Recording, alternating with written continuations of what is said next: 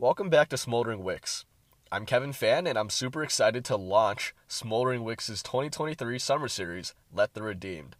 Starting with this week's episode, each episode will dive into a segment of Psalm one oh seven, break it down, and then do the same with a worship song that relates to the passage. The heart of this series is for us, the church, to grow in our delight in the Lord Jesus Christ and his gospel, and our goal this summer is to view the gospel more highly than we currently do, to be more thankful for his love and grace than we currently are, and to be more bold to bring the same message we believe in to the nations. Psalm one oh seven verses one to three reads, "O give thanks to the Lord, for he is good, for his steadfast love endures forever. Let the redeemed of the Lord say so, whom he has redeemed from trouble and gathered in from the lands, from the east and from the west, from the north and from the south." Um, before we get started, a few reminders. First, if you haven't already, uh, be sure to follow Smoldering Wicks on Spotify and Apple Podcasts to get notified whenever new episodes are released. Also, follow us on Instagram at Smoldering Wicks Pod to stay up to date with everything that is happening with our podcast.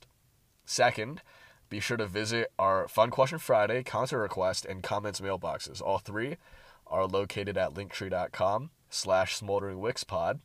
And we're always looking to hear from you guys. Third, not really an announcement, but a personal prayer point. Um, I'm going to be applying to seminary in the fall to get a Master's of Divinity degree. Uh, please pray that God would give me wisdom and to lead me to the right place to jumpstart my life in full-time ministry. And finally, a reminder to all listeners that salvation is by grace alone, through faith alone, in Jesus Christ alone. If you're searching for the steadfast love of the Lord, the only place you will find it is in Christ, because he is the only available Redeemer. He is the only one who can reconcile you to God by his perfect life, his substitutionary death, and his glorious resurrection.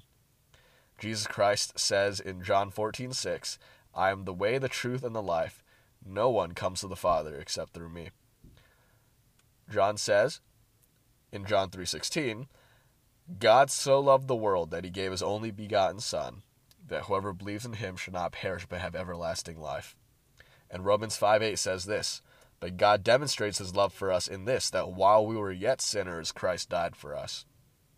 And hear the words of the Apostle Peter in Acts four twelve, "And there is salvation in no one else, for there is no other name under heaven given among men by which we must be saved." Jesus, and Jesus alone, saves. So if you have not yet put your faith in Christ, Smoldering Wicks welcomes you and says that if you believe upon the Lord Jesus Christ, you will be saved. If you are already Christian and among the redeemed of the Lord, Smoldering Wicks welcomes you as well. Brothers and sisters, dearly beloved by the Lord, let us walk with the Lord this summer and continue to explore the riches of his grace together. With that in mind, let's get started. Welcome to Let the Redeemed, and welcome to Word for Word. The Psalms are a collection of songs written by God's people for God's people. It is the songbook for God's people. These songs were originally sung by congregations in the temple, and they contain so much beautiful doxology and rich theology.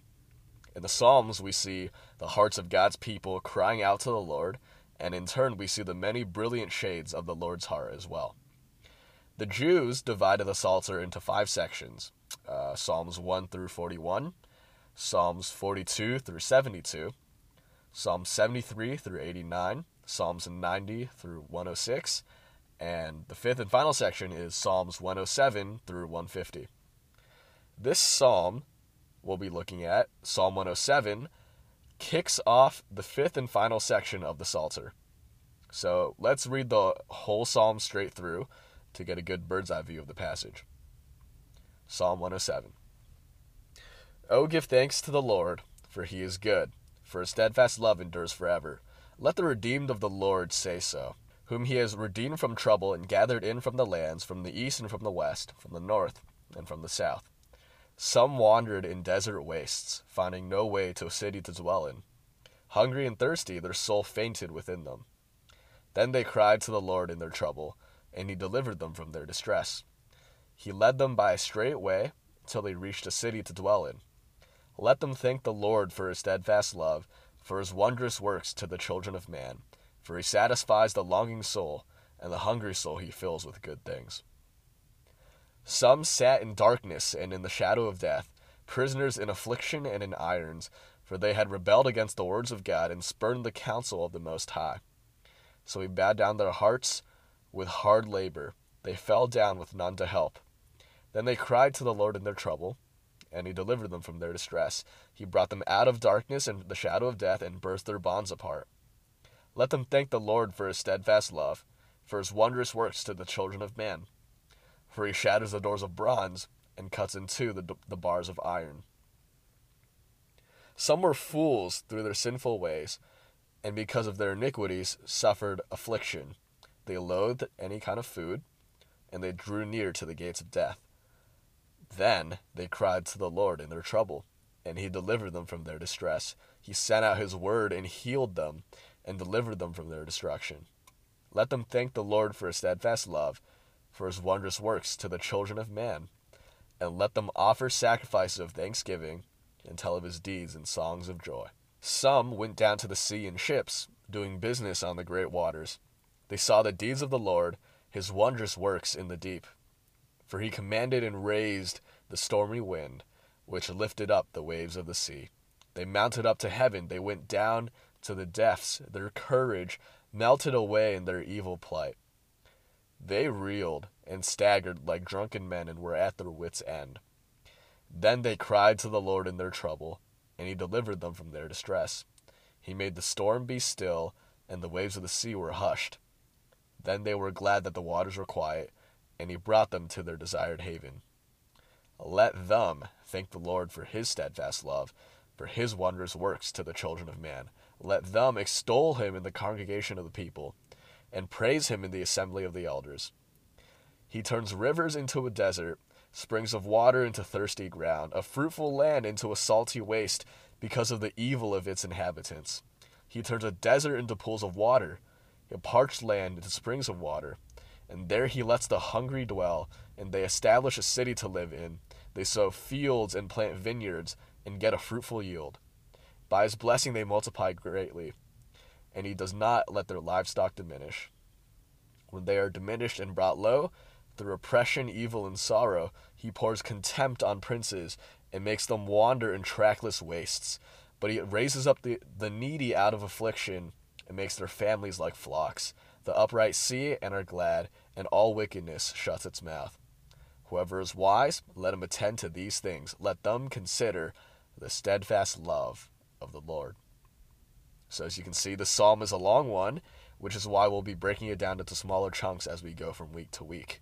Today we'll zero in on the first three verses. So here they are. Oh, give thanks to the Lord, for he is good, for his steadfast love endures forever. Let the redeemed of the Lord say so, whom he has redeemed from trouble and gathered in from the lands, from the east and from the west, from the north and from the south. And so, a quick prayer. Um, Lord, uh, please give us eyes to see your scripture. Please give us lips to declare that you are good, um, that your grace is sufficient. Give us lips to, to declare your gospel to the nations. In Jesus' name, amen. The psalm starts with, "Oh, give thanks to the Lord." Psalm one oh seven doesn't have a listed author or a superscript, so we don't know who the author is or from what context he writes in, but we can reasonably work out the latter from context clues within the rest of the psalm. Um, a good number of psalms start like this with, "Oh, give thanks to the Lord." Um, and here's what we can learn from this psalm's introduction. It's a psalm of exhortation and thanksgiving. That is, the psalmist is calling God's people, and the calling is the exhortation. He's calling God's people to give thanks to the Lord, um, and that's where the thanksgiving comes in. Notice also that the psalmist uses the personal covenant name of God, Yahweh. In our English Bibles, this distinction is shown whenever the word Lord is in all caps, and the reason why this is important is because the name Yahweh reflects God's covenant faithfulness. And the psalmist is pointing Israel to give thanks to this kind of God. The God of the Bible isn't distant or cold towards mankind, but rather he is a personal God who enters into covenants with his people. And thus both the psalmist's exhortation and the thankfulness to which he calls Israel are both relational in nature. The psalmist then proceeds to give away two reasons why Israel should rejoice in Yahweh. And the first is, for he is good. Now, the declaration that God is good can mean many different things. Um, today, thanks to the movie God's Not Dead, um, it's almost a gut reaction for Christians to hear the words God is good and automatically respond with, Uh, if you didn't say all the time, you're a worse sinner than those who did. So um, you got to watch that movie. Uh, but joking aside, uh, here are the common meanings, or here are some common meanings, I should say, uh, behind the phrase God is good. The first case is that when someone says that God is good, they mean that God has been good to them in particular. He's been faithful to them. And although we usually say this when things are going well for us, the truth is that if we trust in Christ, God is good to us and faithful to us in every season and circumstance, whether things are going well for us or not, whether we feel good at the moment or not. And although we don't necessarily intend to imply that God is only faithful when things go well for us, I think all of us can improve at recognizing his faithfulness to us in all cases. The second thing that God is good could mean is that the character of God himself is good, in the sense that he is holy and morally pure. First John five says that God is light and in him is no darkness at all. Because of this, God neither sins nor tempts people to sin. As James one thirteen says, let no one say when he is tempted, I am being tempted by God, for God cannot be tempted with evil and he himself tempts no one. Furthermore, the Psalms are full of God's love for righteousness and justice, as well as those who practice those things, and his hatred for evil and evildoers. Psalm eleven, verses five to seven, provides a good picture of this, as it says, the Lord tests the righteous, but his soul hates the wicked and the one who loves violence. Let him rain coals on the wicked. Fire and sulfur and a scorching wind shall be the portion of their cup. For the Lord is righteous. He loves righteous deeds. The upright shall behold his face. In this sense, a natural consequence of God's moral purity is that he passionately loves what is good, and is equally passionate in his hatred for what is not good. So in this sense, the knowledge that God is good presents a huge problem for us because we are not good. Romans three ten says that none is righteous, no, not one. And Romans three twenty-three says that for all have sinned and fall short of the glory of God. We are deserving of eternal damnation. We're cut off from a relationship with God. And unless we have a Savior, we are hell-bound and enjoying the road that leads to destruction. But as bleak as this problem is, the solution is far greater, because we cannot save ourselves. God sent his only Son, the Lord Jesus Christ, who is good, who is morally pure, and who lived the perfect, sinless life that we could not live. And he went to a cross where he took on his shoulders all of God's holy hatred and wrath over sin for everyone who would ever put their trust in him. And as he bore our sins, his perfect righteousness was imputed or credited to us. Second Corinthians five twenty-one says, for our sake, he made him to be sin who knew no sin, so that in him we might become the righteousness of God. And three days after his death, the Lord Jesus rose again in victorious power, conquering death and grave, securing the promise of eternal life for all who would believe in him. And the reason why all of this is necessary is because God is good. In his moral purity, he will not let sin go unpunished. And in order to save bad people, a good God must take on the punishment for those sins himself. A third meaning that God is good might have, and there are more than three, but I'll cap it at three. Um, a third meaning is that this psalmist, I believe, the psalmist is going for this, and it is that God is good in the sense that he acts righteously. He's good in the sense that he acts righteously. And of course, he acts righteously because he is righteous. That's definition number two. Um, and in the scope of his covenant faithfulness to his people, his faithfulness to them drives his righteous deeds. And that's harkening back to definition number one. But we're going to park ourselves at definition number three. God is good in the sense that he acts righteously because I believe in this psalm, God's goodness is revealed through what he does.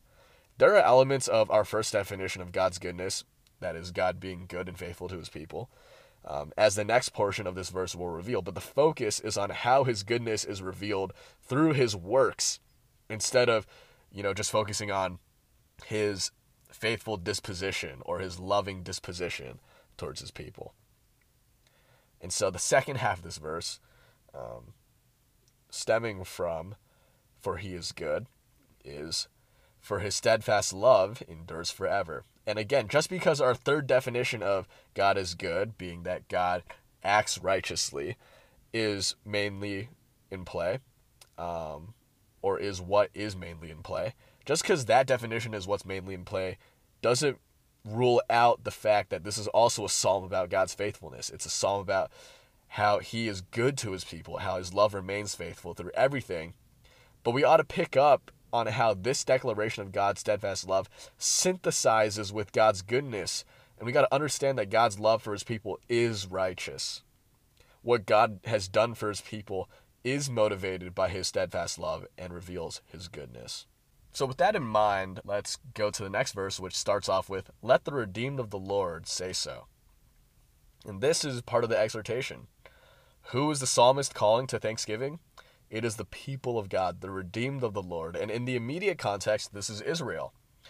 In a greater way, this is all of the redeemed of the Lord. That is, all who put their faith in Christ. But first, let's examine the immediate audience, which is Israel. Um, so the redeemed of the Lord, Israel, whom he has redeemed from trouble. Now, God redeems Israel from plenty of trouble through the Old Testament. So this by itself doesn't really help us with the context of the psalm, but the second half does. And so, whom he has redeemed from trouble and gathered in from the lands, from the east and from the west, from the north and from the south. And this is super helpful because it likely sets the context of the psalm in a post-exilic time frame. So this would be after the kingdoms of Israel and Judah and the people are sent into exile. And this is during a time where Israel has, at least in part, returned to their homeland. And like I said earlier, they've been rescued and gathered in from horrible situations, aimless wandering, imprisonment, sickness, and affliction. And they've returned home from all over the known world. We know that this gathering of Israel back to the Promised Land came to pass because the exiles returned to Jerusalem, and rebuilding of the temple is detailed in Ezra and Nehemiah. And it's also a promise that, that God makes to his people in Isaiah forty-nine, twenty-two to twenty-three, among other places. Thus says the Lord God, behold, I will lift up my hand to the nations and raise my signal to the peoples, and they shall bring your sons in on their arms, and your daughters shall be carried on their shoulders. Kings shall be your foster fathers, and their queens your nursing mothers. With their faces to the ground they shall bow down to you and lick the dust of your feet. Then you will know that I am the Lord. Those who wait for me shall not be put to shame. God fulfills this promise by delivering Judah from Babylonian captivity and returning his people to Jerusalem. And this is going to be discussed in further detail in the coming weeks as we look at the rest of the passage. Uh, but just to know for now, God's righteousness is primarily shown in his faithfulness to this particular promise that he made. To follow through on his word and to keep his promises is to act righteously. And so this is where our passage for today ends, but I'll close by connecting this back to the gospel and to give us um, a few points of application. So first, how does this passage point us to Christ? Well, first, let's consider the goodness and steadfast love of God that we really ought to be more thankful for. Does it ever amaze you that a good God could love, save, and remain faithful to wicked sinners like us, and remain righteous in the way he does all of this? Israel and Judah were led back home. In a greater way, we are sinners by nature and sinners by trade. We are far off from God, cut off from relationship with him. And just like Israel, we all need God to bring us home. But the problem with that is that he won't forgive us by snapping his fingers and lo- overlooking our sin. He's good. To bring us home, he has to find a way to save us while remaining righteous and punishing our sin. And so how does God forgive and rescue sinners while acting righteously? He sends his only son, the Lord Jesus, to be punished in their place. This is the doctrine of penal substitutionary atonement. Romans three twenty-three to twenty-six says, "For all have sinned and fall short of the glory of God, and are justified by his grace as a gift through the redemption that is in Christ Jesus, whom God put forward as a propitiation by his blood, to be received by faith." And this is the key part. This was to show God's righteousness, because in his divine forbearance, he had passed over former sins. It was to show his righteousness at the present time, so that he might be just and the justifier of the one who has faith in Jesus. Have you ever wondered how a holy God would pass over the sins of some in the Old Testament? Like, how does Abraham and Moses and David get forgiven? How can he pass over their sins? The answer is because a good God has paid for all of their sins in Christ. This is the only way that a good God can be just and the justifier of wicked men who believe in Jesus. And never forget, Christians, how wonderful of a gift it is to be called the redeemed of the Lord by the God of the Bible, who is good. Never forget that. Never forget how good it is. Never forget how, how gracious of a gift this is. Second, let's consider who the Lord redeems. He redeems people from the lands, plural, from every direction, north, south, east, and west. And just as God brought Israel back to the promised land from all over the surrounding nations, so will God bring all of his people home. Jews and Gentiles, he'll bring them home into his kingdom from every tribe and tongue and nation, from the ends of the earth. And this redemption promise is just as sure as the first. He will do this by the preaching of the gospel that Christ himself has commissioned to his followers. So with this in mind, with how this passage connects to Christ in mind, we've got three applications. The first being, understand that God loves his people faithfully and righteously. Yes, God is good to his people. Yes, God has steadfast love for his people. But we must understand that just because God loves us doesn't mean everything's going to turn out how we want. You know how God was good to Job? He let Satan wreck nearly every part of his life. You know how God loved his people faithfully in this psalm? He disciplined them in exile for a few hundred years before delivering them from cap- from, from captivity. You know how God might be loving you faithfully? He might have you in an absolute funk right now. He might be introducing something in your life that you have no shot at handling by yourself. And that saying that God gives his toughest battles to the strongest soldiers, or that God will never give you more than you can handle, that's just not true. And it belongs to a this power of positive thinking, this prosperity gospel kind of teaching. Because God put Charles Spurgeon on a lifelong battle with depression and gout. And he put John Newton on a wooden ship in a stormy sea. But that's how he loved them. So first application, we got to understand that a little bit better and lean on that more and more every day. Second application point, understand that the psalmist's call, "Let the redeemed of the Lord say so," is meant for you and for me. We possess the gospel of the Lord Jesus Christ, the testimony of salvation for sinners who believe upon him. So how on earth can we then sit silently and stand off to the side? Is God good? Then tell someone that a good God made us to be in relationship with him, and that we, being the wretched sinners that we are, have screwed all of that up. Will God deal with that righteously? Then tell someone that God will deal righteously by punishing their sin, either through eternal damnation in hell or through a sin-bearing Savior. Has God been good to bad people? Then tell someone that this sin-bearing Savior is the Lord Jesus Christ, and that whoever believes in him shall not perish but have everlasting life. Tell the story, Christians. Preach the gospel. Let the redeemed of the Lord say so. finally, third, understand that the gospel is for all people, no matter how sinful they are, because God saves sinners. No one is outside of the reach of his grace. From an objective standpoint, Israel, who were guilty of all sorts of wicked sexual sin and idolatry and stuff like that, they were so unworthy of God delivering them from their bondage. And sometimes we might feel less inclined to share the gospel with someone who just seems like a worse sinner than others. Someone who just doesn't reach our arbitrary standard of deserving to hear the gospel. We've all been there, haven't we? We've all recoiled at the thought of approaching certain groups of people with the good news. But God saves even the chief of sinners to the praise of his glorious grace. His gospel is for rapists, for murderers, for homosexuals, for drunkards, for porn addicts, to demon worshipers, and it's for sexual deviants. It's for everybody. Now, loving and sharing boldly with these communities does not mean acting foolishly, and does not mean acting without regard for the safety and the sanctification of the local church, and particularly our children. And they don't deserve to hear the gospel, because none of us do. None of us deserve to hear the gospel. But the gospel was never intended to be for those who deserve to hear it.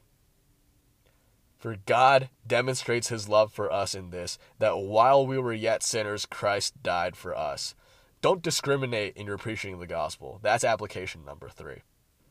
So let's be a church that understands better that God loves us righteously in all seasons.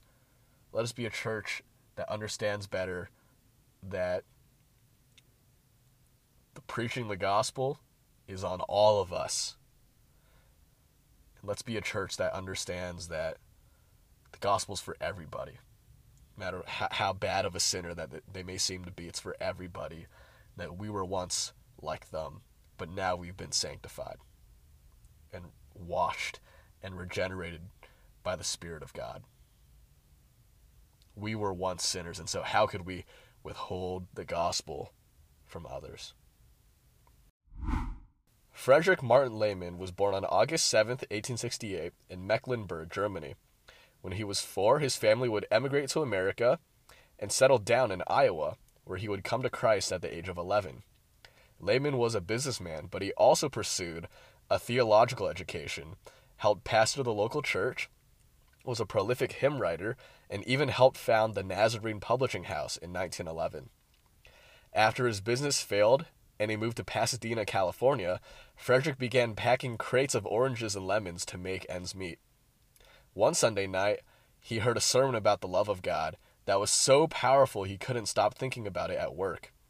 During work breaks, as he continued to ponder the sermon he had heard, he composed the first two stanzas and chorus of his most famous hymn, The Love of God. Here are the first two stanzas, followed by the chorus. The love of God is greater far than tongue or pen can ever tell. It goes beyond the highest star and reaches to the lowest hell. The guilty pair bowed down with care. God gave his son to win. His erring child he reconciled and pardoned from his sin. When hoary time shall pass away, and earthly thrones and kingdoms fall, when men who here refuse to pray, on rocks and hills and mountains call, God's love so sure shall still endure, all measureless and strong, redeeming grace to Adam's race, the saints' and angels' song. O love of God, how rich and pure, how measureless and strong, it shall forevermore endure, the saints' and angels' song. But Frederick wasn't satisfied. He and his daughter, who helped set the hymn to music, tried to come up with a third stanza, but they couldn't. And that was when he recalled a poem that had been written a few hundred years earlier that he'd heard before and treasured the words from. This poem had been scribbled on the walls of an insane asylum and was found after the prisoner had passed away. It was a translation of an Aramaic poem written by Meir ben Isaac Nehoria, a Jewish rabbi, around one thousand A D. and though there is no record of whether this rabbi had accepted Christ, his words were a beautiful description of the magnitude of God's love and had stuck with Lehman for some time. Realizing that the poem fit perfectly with the first two stanzas, Lehman included these now famous words as the third stanza of his hymn. Could we with ink the ocean fill, and were the skies of parchment made, were every stock on earth a quill, and every man a scribe by trade, to write the love of God above would drain the ocean dry, nor could the scroll contain the whole, though stretched from sky to sky. Let's break down this hymn, starting with the chorus. The chorus starts with, O love of God, how rich and pure. The richness and purity of the love of God are unparalleled. Part of God's self-revelation to Moses in the cleft of the rock in Exodus thirty-four is that the Lord is abounding in steadfast love and faithfulness. We learned in our psalm today that God's steadfast love endures forever. In other words, he does not lack for steadfast love whatsoever. And not only is he rich in love, but he delights in giving it away to us and for our sake. As for the purity of God's love, we need only hear the truth from the Lord Jesus himself, who said in John fifteen thirteen, greater love knows no man than this, that a man would lay down his life for his friends. The greatest, the most pure expression of love ever is the love of Jesus going to the cross and paying for our sins. So, O love of God, how rich and pure, how measureless and strong. Scripture compares the measure and strength of God's love to a wide variety of tangible things, all to try and capture in human terms how great his love is. And I'll provide you with two examples. In Psalm one oh three, verses eleven to twelve, God's love is compared to the distance between the heavens and the earth, and his grace is compared to the distance between the east and to the west. For as high as the heavens are above the earth, so great is his steadfast love toward those who fear him. As far as the east is from the west, so far does he remove our transgression from us. But the most famous example is in Isaiah forty-nine, verses fifteen to sixteen, which compares God's love to the love of a mother for her child. Can a woman forget her nursing child, that she should have no compassion on the son of her womb?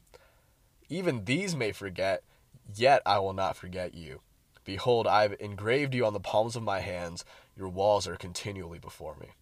How rich is God's love? So rich that it never runs out. How pure is God's love? The purest, demonstrated in the Son of God, willingly giving his life to save people like you and like me. How measureless is the love of God? Look from the ground your feet stand on, and to the sky and the stars above, then try and look a bit further. How strong is the love of God? So strong that it surpasses even the greatest love known to us in our human experience. Many mothers have failed to love their children, but God's love does not fail. And so the second half of the chorus goes, it shall forevermore endure, the saints' and angels' song. Now this line is split in half uh, by an em dash between endure and thee, which gives us clarity on what Lehman is going for. He's saying that the saints and angels song is the love of God. That the love of God is the subject of their song, the root of their affections. It's the heart of the gospel. Let the redeemed of the Lord say so, right? If this is our song, then we must be a church that sings, both literally as a congregation of voices, but also figuratively as a church that cannot stop proclaiming the gospel until the end of time, because the love of God is the saints and angels song. Now we're going to move on to verse one. The love of God is greater far than tongue or pen can ever tell. I think this line is pretty straightforward, but it's worth meditating on. Uh, Paul puts it nicely in Ephesians three when he says that the love of Christ surpasses knowledge. We can't express it properly and fully, and we're too limited. So yeah, that's pretty straightforward. It goes beyond the highest star and reaches to the lowest hell. And it's time to pull from the Apostle Paul again. One of the most famous passages on the love of God, perhaps second only to John three sixteen, is Romans eight, thirty-five to thirty-nine, which starts with the question, who shall separate us from the love of Christ? The answer is, as Paul takes the time to close off any loopholes or exceptions, is absolutely nothing can separate us from this love. For us who are in Christ, nothing can now separate us from his love. Included in this lengthy answer is this, neither height nor depth. And this is where I believe the heart of this lyric lies, within God's love for those whom he saves. Whether we've, in our sin, ascended the heights of the vanity and the pride of men, or descended into the pit of despair, God's love for his people finds them there. The prodigal son was utterly lost, but as he was still a long way off, the father ran out and hugged him and kissed him and prepared a party and a robe and some shoes and a ring. And while we were a long way off, Christ came down from heaven to take us in as well. And so the second half of verse one continues with, the guilty pair bowed down with care. God gave his son to win. His erring child he reconciled and pardoned from his sin. Who are the guilty pair? I believe that the guilty pair are the first sinners in the garden, Adam and Eve. They deserved immediate death for what they did, for in the day that you eat of the fruit, you shall surely die. But instead of killing them on the spot, God kicks them out of the garden alive with a covering for their nakedness and a gospel promise to cling to. And this guilty pair, just like you and I, were spared because God did not spare his only son. From the garden and until now, from now until the end of time, the blood of Christ is the only way of salvation. Hebrews ten, verse twelve says that Christ offered for all time a single sacrifice for sins. Why were Adam and Eve spared? Because they looked dimly to the saving work of Christ, who would crush the head of the serpent. And from Adam, the erring child, comes the greater Adam, who will reverse everything that he did. What went wrong because of the first Adam, the second Adam will make right. So let's move on to the second verse. When hoary time shall pass away, and earthly thrones and kingdoms fall, when, when men who hear refuse to pray, on rocks and hills and mountains call. This word hoary has been restated in modern hymnals as years of time, and it's spelled H O A R Y, and it kind of has um, old or aging as like a loose meaning. Um, so let's just go with as years of time um, shall pass away. Verse two uh, kind of starts with an end times feel to it. So on the end of days, as years of time pass away, on the end of days, all earthly thrones and kingdoms will fall because the King of Kings will arrive in glory and in wrath. Um, Daniel loves to talk about all of these temporary kingdoms one day giving way to an everlasting kingdom. Um,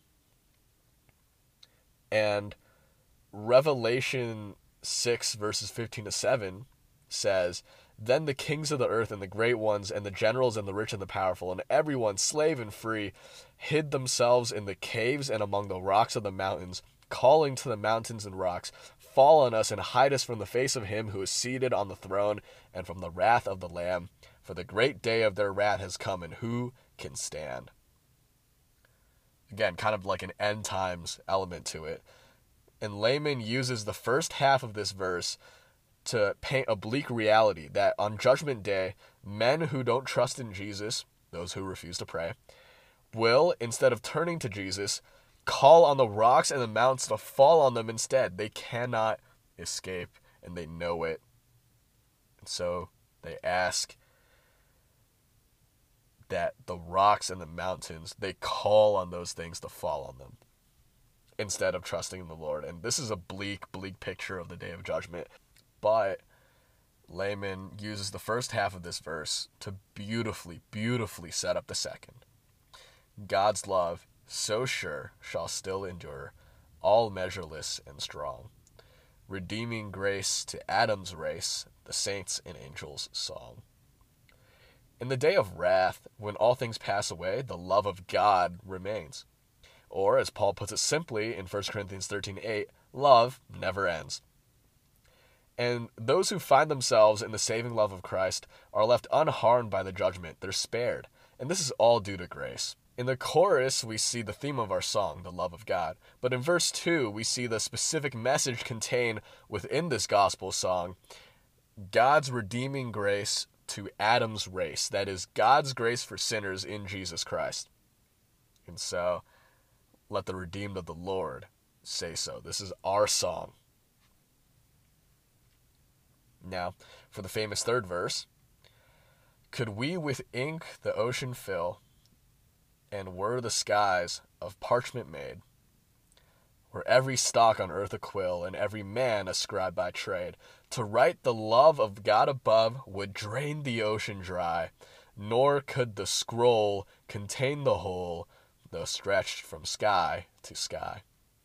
The third verse takes the time to beautifully express the immeasurable nature of the love of God in a metaphor. The point being that no matter how many men take the time to write, no matter how big or, or, or how vast our parchment is or how much ink we have, we cannot fully express the love of God. It is, along with the rest of God's attributes, the great untouchable.